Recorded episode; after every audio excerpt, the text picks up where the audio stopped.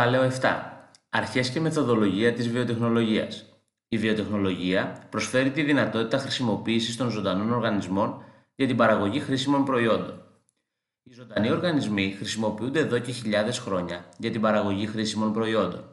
Παλαιότερα χρησιμοποιούνταν κυρίως για την παραγωγή ψωμιού, μπύρας και κρασιού.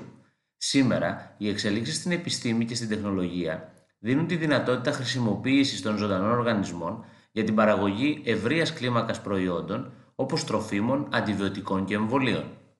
Ο όρος βιοτεχνολογία χρησιμοποιήθηκε για πρώτη φορά από τον Ούγκρο Καρκέρεκη το 1919 για να περιγράψει τη διαδικασία παραγωγής προϊόντων από ακατέργαστα υλικά με τη βοήθεια ζωντανών οργανισμών. Σήμερα, η βιοτεχνολογία αποτελεί συνδυασμό επιστήμης και τεχνολογίας στόχο την εφαρμογή των γνώσεων που έχουν αποκτηθεί από τη μελέτη των ζωντανών οργανισμών για την παραγωγή σε ευρεία κλίμακα χρήσιμων προϊόντων. Τέτοια προϊόντα είναι, για παράδειγμα, η αλκοόλη που παράγεται με ζύμωση και η ανθρώπινη ινσουλίνη που παράγεται από γενετικά τροποποιημένα βακτήρια. Η βιοτεχνολογία συνεισφέρει σε διάφορους τομείς όπως είναι η ιατρική, η γεωργία, η κτηνοτροφία, η βιομηχανία και η προστασία του περιβάλλοντος. Βιοτεχνολογία με την ευρεία έννοια είναι η χρήση ζωντανών οργανισμών προς όφελος του ανθρώπου.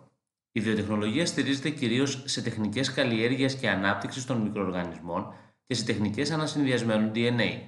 Οι τελευταίες βρίσκουν άμεση εφαρμογή στη βιοτεχνολογία επειδή παρέχουν τη δυνατότητα εισαγωγής νέων επιθυμητών ιδιωτήτων στους ζωντανούς οργανισμούς σε μικρότερο χρόνο και σε μεγαλύτερη ακρίβεια από ό,τι στο παρελθόν. Το νέο στη βιοτεχνολογία είναι όχι οι ιδέες, εφόσον και στο παρελθόν είχαν γίνει προσπάθειες τροποποίησης των ιδιωτήτων των οργανισμών, αλλά οι τεχνικές για την υλοποίησή τους. Στο κεφάλαιο αυτό θα εξετάσουμε μερικές από τις μεθόδους και εφαρμογές της βιοτεχνολογίας.